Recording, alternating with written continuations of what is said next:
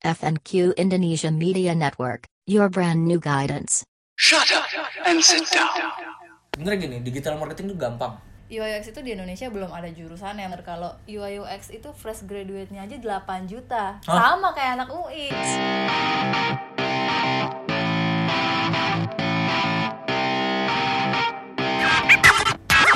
Halo, selamat pagi, siang, sore, malam. Jadi langsung aja di episode pertama FNQ Indonesia yang pasti kita kenalan dulu. Dan FNQ Indonesia tuh tidak sendiri sebenarnya, dan di sebelah gue tuh sebenarnya ada orang. Masukin suara dong. Hai. Nah, itu dia ada suara cewek gimana gitu. Nah, sebenarnya kita mulai dari perkenalan dulu deh. Oke. Okay. Dari kamu dulu lah yang cewek yang enak biar enak. Kenalan dulu atau alasan dulu nih? Kenalan dulu. Oke, basically gue sekarang namanya sih. Oh, nama. Gue salah. Namanya Windy. Nggak usah pakai Instagram, nggak usah pakai Twitter, nggak usah. Udah pakai langsung aja. Namanya Windy. Terus kesibukannya apaan tuh sekarang? Kesibukannya sekarang jadi UI UX designer. Di perusahaannya mau disebutin apa enggak? Sebutin nggak usah. Jangan ya. Nggak usah. Oh, nggak usah. Nggak usah, sebutin boleh, jangan, nggak bebas. Nanti podcast juga tahu lah. Kali aja perusahaannya mau endorse podcast kita langsung di episode iklan pertama. Iklan dong. Iya, nggak apa-apa. Itu jadi Windy, UI UX, terus kesehariannya kerja, makan, tidur, kayak gitu. Bernafas, oke. Okay. Terus ya kalau sekarang kamu dong kenalan. Iya, kalau ngomongnya gue lu aja. Oh iya, gue. Ya kalau gue Gerwin Hermawan, kerjaannya sebagai digital marketing di perusahaan logistik yang masih baru, yang itulah adalah tidak akan disebutkan karena kemungkinan besar saya akan pindah sebentar lagi. Ya jadi sebenarnya kenapa kita ada di sini sih, Windy? Kenapa sih? Jadi gini, tujuan kita bikin podcast ini sebenarnya adalah kita pengen sharing-sharing aja mengenai profesi-profesi yang ada di dunia ini. Untuk awalnya sih kita akan kasih tahu profesi kita aja sih. Kayak gitu. Jadi sebenarnya banyak banget ternyata di luaran sana junior-junior atau adik-adik yang baru pengen dari masih kuliah, terus baru pengen ngelamar kerja tuh masih banyak yang belum tahu tuh, Windy. Kerjaan tuh sekarang nggak cuman jaksa, pengacara, akuntansi, ternyata kan ada banyak nih. Nah podcast ini tuh dibikin sebenarnya buat mereka nih, Windy, kayak gitu sebenarnya. Jadi kita mau ngasih tahu kerjaan-kerjaan aneh yang ada di dunia ini. Iya, betul, aneh tapi kok ada duitnya gitu. Nama podcastnya ingetin ya, FNQ Indonesia. Kamu okay. Coba sebutin. FNQ Indonesia. Oh, nah, kayak gitu. Oke, langsung aja. Mulai deh dari pertama deh. Dari pekerjaan siapa dulu nih kita nih? Mau bahas siapa dulu nih? Lo duluan deh. Ya, gimana? Siap. Coba tanya dong. Oh iya, sebenarnya kita kan mau bahas nih pekerjaannya dia adalah digital marketing. Ya kan, digital marketing tuh sebenarnya ngapain sih? Sebenarnya digital marketing itu sebenarnya sama seperti marketing lain. Tahu nggak marketing tuh ngapain? Ayo. Promosiin, masarin. Terus? Bikin yang dijual jadi laku. Terus? Nah sebenarnya basically simpelnya adalah itu marketing. Kita bikin sebuah brand itu untuk orang lebih tahu lebih banyak tentang brand kita. Satu itu. Kedua, orang-orang mau dan percaya. Dan yang ketiga adalah pertama ngenalin dulu, terus bikin orang percaya, terus akhirnya orang beli. Sebenarnya sih simpel itu marketing. Tapi kenapa sih sekarang ada digital? Karena itu hanya channelnya saja, Windy. Jadi nggak digital marketing beda sama marketing lain. Enggak, sebenarnya kita tuh sama. Basically pelajaran di kampusnya pun sama marketing. Cuman karena ada platform-platform yang baru kayak ada Instagram, terus Twitter, Facebook segala macam. Nah, dari sosial media itu, channel itu yang kita pakai. Kayak gitu sebenarnya digital marketing. Oke, jadi apa bener yang beda cuman channelnya aja? Selain itu ada lagi nggak sih yang beda marketing biasa sama digital marketing? Yang pasti pertama channel. Kedua mungkin yang membedakan kita dengan marketing yang lain adalah bahasa promosinya beda. Ya pasti beda dong kalau misalnya di Ramayana, kita sebut brand aja nggak apa-apa. Ramayana orang marketingnya kan akan ayo bapak-bapak, ibu-ibu silakan segala macam. Tapi kalau digital kan lebih kayak kalau di channelnya kayak di Facebook, orang-orangnya kayak gimana sih di Facebook, di Instagram orang-orangnya kayak gimana sih di Instagram, terus di Twitter orang-orangnya kayak gimana. Yang pasti pertama adalah channel, kedua bahasanya. Sebenarnya bahasanya pun nggak terlalu berbeda, tapi yang lebih berbeda adalah channel dan ada beberapa scale yang nantinya akan kita bahas ke depannya kayak gitu. Okay. Sesimpel itu sih sebenarnya digital marketing. Nah, itu kan tadi gue, ya kan. Nah, kalau lu tuh lebih aneh. UI UX. Kalau orang Indonesia nyebutnya UI UX. Apaan sih itu? Itu seonggok macam kerjaan apaan sih itu? Ini adalah semacam kerjaan yang mungkin sebenarnya lebih nebak-nebak keinginan orang apa kali ya. Jadi dukun? Ya, semacam itu, atau mungkin lebih mirip kayak peneliti. Kita meneliti sesuatu, abis itu kalau misalnya kita udah dapet jawabannya, kita jadikan sebuah produk, dan produknya itu digital. Ya, produk saya. Ya, tetap produknya juga digital, karena sekarang kita udah masuk ke era digital nih. Jadi, simpelnya UI/UX itu sebenarnya kepanjangannya aja. User interface dan user experience. User interface dalam itu dalam bahasa Indonesianya adalah tampilan. Oke. Okay. User experience berarti kan pengalaman. Jadi ya pengalaman saat melihat tampilan atau sebuah layar digital. Layar di sini apa nih, misalnya layar TV, bisa handphone, bisa TV, bisa laptop, apa aja sih sebenarnya. Bahkan sekarang ada smartwatch. Mungkin kedepannya kita akan punya beberapa alat lain yang punya tampilan masing-masing. Jadi ibu yang bikin tampilan kayak di iPhone kan ada iOS gitu kan, ada tampilannya. Kalau iOS tuh begini-begini, berbeda dengan Android. Jadi itu ibu yang bikin atau kayak gimana sih? Ya, sebenarnya core kerjanya intinya kayak gimana sih? Intinya kerjanya adalah kita bikin flow dan menggambar.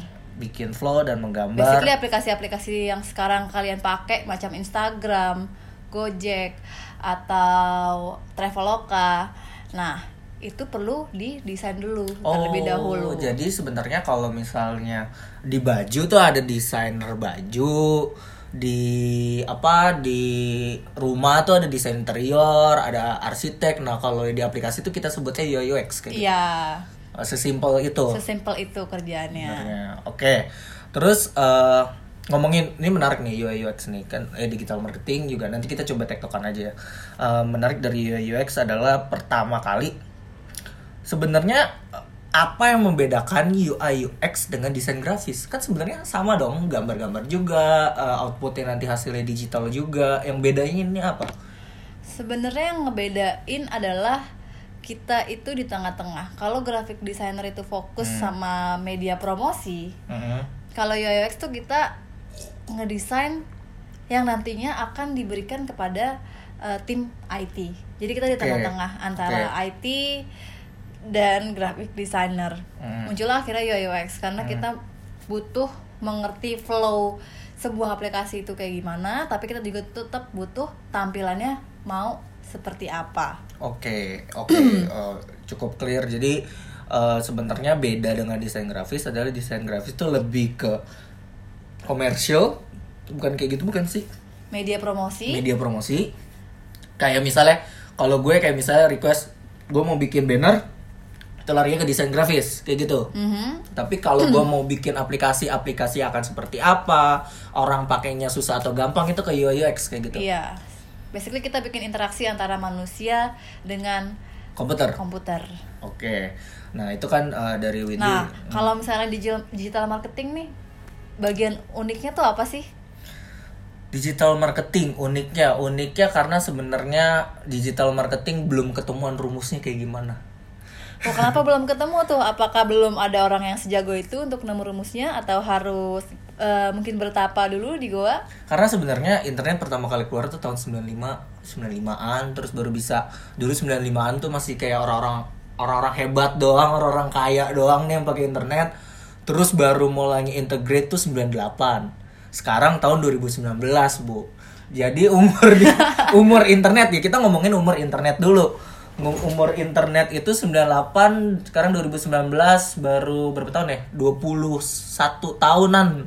21 tahun. Nah, itu aja dari internet. Okay. Dari internet. Nah, kalau Facebook itu tahun 2003 or 2004 lah, correct me if I'm wrong. 2005 enggak sih? Iya, udah pokoknya tahun-tahun segitu. Itu baru ada Facebook. Ini baru ada Facebook. Terus Twitter itu nongol, ngikutin Twitter, terus Instagram anak paling baru, ya kan? Nah, dari situ aja tahun-tahun ini kita masih muda. Jadi kita tuh sebagai digital marketing tuh sebenarnya kita tidak ada formula yang pasti.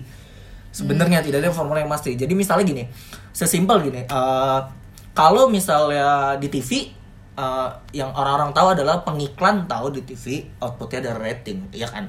Iya. Pengiklan taunya rating. Kalau misalnya pamflet, ketahuan dari berapa pamflet yang gue sebarin. Ada angkanya dong. Tapi kan gak ketahuan tuh berapa yang baca pamfletnya. Nah itu gak ketahuan kan. Nah that's why.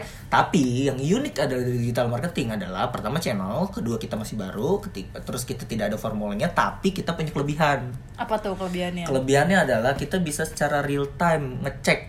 Kita bisa tahu nih orang baca apa enggak, nih orang berapa lama datang ke website kita, nih orang orang-orangnya datang dari mana, karena banyak banget orang-orang iklan, misalnya produknya kopi deh, kita sebut aja kopi kapal api ya. Okay. Dong ya kan, kopi kapal api, tapi sebenarnya yang minum kopi kapal apinya tuh cowok sebenarnya paling besar. Yeah. Ya dong, tapi kalau di iklan-iklan di TV, di koran, di segala macam, ya semua orang, kita nggak bisa ini cowok doang nih, gue pengennya iklannya nongol ke cowok doang, nggak bisa kan, kayak gitu kan.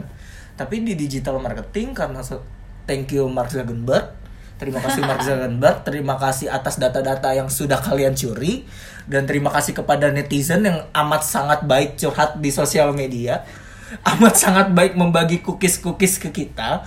Jadi kita punya database yang buat kayak classify orang-orang itu, dia interestnya apa, cowok-ceweknya, demografinya, terus kayak gitulah. Jadi sebenarnya yang unik dari digital marketing tuh itu sebenarnya. Jadi kita bisa sangat tahu jelas pasti orang-orang itu siapa, targetnya apa, dan kita bisa tahu secara real time. Gitu, dan sebenarnya lebih efisien karena tidak ada biaya printing, tidak ada biaya, sebenarnya produksinya lebih murah segala macam, dan semua orang bisa pakai jadi digital marketing. Seru. Nah, kalau UI UX nih, kan tadi kita udah ngomongin uniknya, ya kan? Iya. Tahu dari mana sih UI UX? Karena kan sebenarnya sama dong kayak digital marketing, malah gue mikirnya digital marketing tuh lahir duluan dibanding UI UX gitu loh. Karena digital marketing sebelum ada aplikasi, kita main di web, udah di blog, kita udah biasa kan. Tapi kan kalau aplikasi-aplikasi terutama di Indonesia baru-baru ini aja nggak sih, baru pada masuk. Nah, taunya tuh pertama kali, dan akhirnya kayak kuliahnya apa, terus akhirnya oke, gue digital marketing, gue UI UX itu kayak gimana? Ceritain. Sebenarnya awalnya dulu pas kuliah ngambilnya graphic design. Oke. Terus ketika lihat di kantor yang gue kerja pertama kali itu ada pekerjaan ternyata yang namanya UI UX. Jadi kerja dulu baru tahu ada UI UX, bukan dari tiba-tiba keluar kuliah dapet wangsit gue pengen UI UX. Oh, enggak. Dulu sebenarnya dari zaman kuliah pun kita udah tahu kalau pekerjaan UI UX itu ada. Cuman kayak beyond imagination banget, karena kita ngerasa kayak anak IT banget UI UX, kayak bisa enggak ya gue jadi UI UX. Tapi UI UX itu enggak IT sebenarnya. Sebenarnya sekarang sih in between antara IT dan bukan IT gitu, karena ketika lo berangkat dari grafik desainer dan lo pindah jadi UI UX, banyak banget hal yang harus dipelajarin. Contoh kalau di grafik desainer lo cuma bikin satu halaman aja, tapi ternyata di UI UX yang satu halaman itu ternyata bakal jadi 10 halaman, karena halaman ini bisa berinteraksi, banyak yang bisa dipencet, ada buttonnya, segala macem lah. Terus apa tadi pertanyaannya? Kuliahnya ngambil apa, terus tahu dari mana? Taunya dari mana? Tahu dari mana itu karena media kali ya, baca-baca. Jadi akhirnya tahu UI UX itu apa. Terus pas banget ketika udah kerja, timingnya pas.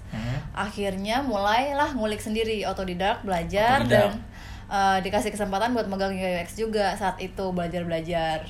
Oke, jadi sebenarnya di kampusnya sendiri tuh diajarin nggak sih UI UX? Sama sekali nggak pernah diajarin sih kalau di kampus. Basically UI UX itu di Indonesia belum ada jurusannya. Mungkin yang paling mendekati multimedia. Digital marketing juga belum ada. Belum ada jurusannya. Belum ada, kita belum ada. Jadi banyak banget di luaran sana anak DKV lebih banyak banget kan sekarang. Animonya tuh lagi wah, gue pengen masuk mana nih DKV. Sebenarnya terlalu jumping jauh nggak? Karena kan lu kan backgroundnya adalah desain grafis ya kan, sama kayak anak-anak DKV. Sebenarnya jumping nggak sih kayak anjir, kayak langsung kayak gue kaget nih sama kayak gini-gini gitu. Kalau dibilang kaget sih ya lumayan kaget. Cuman karena tertarik jadi ya mau nggak mau belajar gitu kan. Dan seru juga. Dan ya oke. Lebih menjanjikan mana, UI/UX atau desain grafis? Nah, ini banyak banget soalnya kan anak-anak zaman sekarang tuh kayak ya DKV tuh mahal banget. Gue tuh mau masuk DKV sebelumnya karena gue tidak bisa gambar dan bokap nyokap bilang tidak mampu karena biaya terlalu mahal DKV. Ya udah akhirnya jadi markom, jadi broadcasting gitu kan. Coba semenjanjikan apa sih desain grafis atau UI/UX? Jadi gini, kalau desain grafis dulu awal-awal gue kerja, gajinya itu paling buat fresh graduate sekitar 8 juta kayak anak UI. No, nggak nyampe 8 juta kayak anak UI gitu. Justru uniknya adalah graphic design saat itu gajinya sekitar 3 juta atau 3,5. UMN waktu itu belum nyampe 3,5 nih ceritanya. Oh, 3,5 juta anak baru lulus seneng tuh harusnya. Yeah. Terus dan saat itu ketika gue dengar kalau UI/UX itu fresh graduate-nya aja 8 juta. Hah? Sama kayak anak UI. Waduh. Menarik enggak tuh? Waduh. Itu dulu tahun berapa tuh? Ingat enggak? Tahun 2014. 2014. Sekarang 5 tahun yang lalu. Berarti sekarang aja bisa langsung 12 juta kali. Yeah. Something kayak gitu itu fresh grad. Mungkin. Nah, kalau misalnya anak-anak desain grafis nih pengen gue pengen UI/UX karena lebih menjanjikan. Iya kan? Pasti pada denger nih selain lebih menjanjikan fresh grad 8 juta di 5 tahun yang lalu gitu kan. Bekal apa sih yang harus dia kulik? Kita bahasanya kulik kan karena kan jurusan-jurusan belum nggak tahu ya kita jurusan sekarang itu ada atau enggak. Kalau misalnya dia base-nya di kafe, dia harus ngulik apa dulu sih sebenarnya? Oh, tips and trick ya gimana caranya pindah dari DKV ke UI/UX. Mungkin itu nanti kita bahas di episode berikutnya kali ya. Gimana kalau kita bahas sekarang lebih ke digital marketing nih. Tadi kan di UI/UX terus. Yeah. Kalau digital marketing sendiri range gajinya tuh berapa fresh graduate? Kalau misalnya mungkin gue cerita dulu ya, kayak lo dulu tuh gue tadi kan gue sempat mention gue tuh broadcasting. Iya. Broadcasting, terus gue harusnya kerja di TV, iya dong. Iya. Dan sekarang gue amat sangat muak dan tidak pernah mau kerja di TV. Kenapa tuh? Karena saya pengen mau hajar. Karena gini ya, karena sekarang berapa orang sih? Jujur aja dari lo deh, lo sekarang nonton TV berapa jam sih sehari? Ya 2 jam mungkin. 2 jam. Biasanya satu episode tuh berapa menit? Satu episode? Ya, satu misalnya tontonan di TV nasional ya. Kita gak bicara Netflix, kita gak bicara TV decoder. Misalnya nonton sinetron deh, yang durasi 1 jam. Berapa persen nonton sinetronnya, berapa persen lihat iklannya? Kayaknya 70% iklan, 30% isi filmnya ya. Nah, itu dia. Pertama itu, gue mau sama TV karena awalnya sebenarnya gue muak juga sama iklan. Gue gak suka banget nonton TV ada iklan. Pertama tuh awalnya kayak gitu. Terus lihat tayangan TV makin lama makin brengsek. Iya dong. Iya. Makin brengsek banget, makin jijik sebenarnya. Dari situ, tapi gue punya cita-cita, gue pengen banget punya media. Gue suka banget sama media. Gue pengen kayak Pak Wisnu Utama. Gue pengen banget kayak Yakob Utama yang punya Kompas. Gue pengen kayak Andrew Darwis yang punya Kaskus. Kenapa? Karena pertama kali ya idealis brengsek lah. Maksudnya, gue tuh sebelum broadcasting gue fotografi. Tapi sebelumnya pengen DKV juga nih. Pokoknya anaknya pengen nyeni. Tapi pengen nyeni yang orang banyak bisa lihat. Salah satunya adalah mediumnya mungkin media. Ya dong, kalau misalnya karya lo bisa ditempel di majalah kan orang lain bisa lihat kan. Oke. Dari situ karena gue pengen media, terus gue akhirnya masuklah kuliah nggak kelar, terus langsung masuk ke Kompas Gramedia di Hai. Nulis ya, content writing, terus jurnalis abis ya kan, nonton konser-konser gratisan. Terus gaji pertama gue sebagai content creator sebelum di high waktu itu masih magang 1.500.000, Bu. Wah. Di Binus 1.500.000. Di Binus, kehidupan Binus 1.500.000, bela-belain kuliah di postpone demi kerja dengan gaji 1.500.000. Terus habis itu udah dong, yang penting gue idealis, gue content rating. Pertama itu. Kedua, dengerin radio. Pengen banget siaran di radio. Nanya-nanya ke teman-teman, gaji announcer berapa? 2.500.000, Jack 4 jam ngomong tiap hari. Sebulan baru digaji 2.500.000. Hidup dari mana? Terus ada peningkatan dong, dari sebelumnya 1.500.000 ke 2.500.000 tuh ada naik lah. Iya, tapi beberapa kali pengen jadi penyiar ditolak. Radio kampus aja, saya pernah apply jadi penyiar radio, saya ditolak. Kenapa? Karena suaranya tidak, dulu tuh orang radio tuh harus ngebas kayak halo. Oh, harus suara ganteng ya? Halo. Iya, kayak gitu-gitu kan, kayak gitu-gitu. Terus akhirnya ya tadi bikin konten karena tidak ada muka, tidak ada suara, cuman tulisan doang. Oke. Tulisan doang, bikin tulisan, hai bangkrut, akhirnya kerja di online tapi gosip. Jadi tahu nggak yang wartawan gosip? Yang cerita-cerita clickbait, berita-berita clickbait yang biar orang ngeklik karena judulnya menarik ya. Julia Perez meninggal, kafannya ketawa, misalnya kayak gitu-gitu. Terus ngerasain nongkrong-nongkrong depan rumah sakit, nah kayak gitu. Terus ada karena yang tadi berangkat dari mimpinya pengen media kan. Terus tapi pas udah jadi konten, terus tiba-tiba mikir, gue nulis ada orang yang baca, tapi gimana sih cara jualannya? Sebenarnya sesimpel itu. Ya kita nulis, tapi jualannya gimana? Gimana orang-orang klien iklan tuh masuk ke website kita. Terus berapa sih harganya? Nah, berapa? Jadi berapa waktu pertama kali jadi digital marketing? Waktu pertama kali jadi digital marketing, fresh grade itu gaji 5 juta. Wih. 5 juta.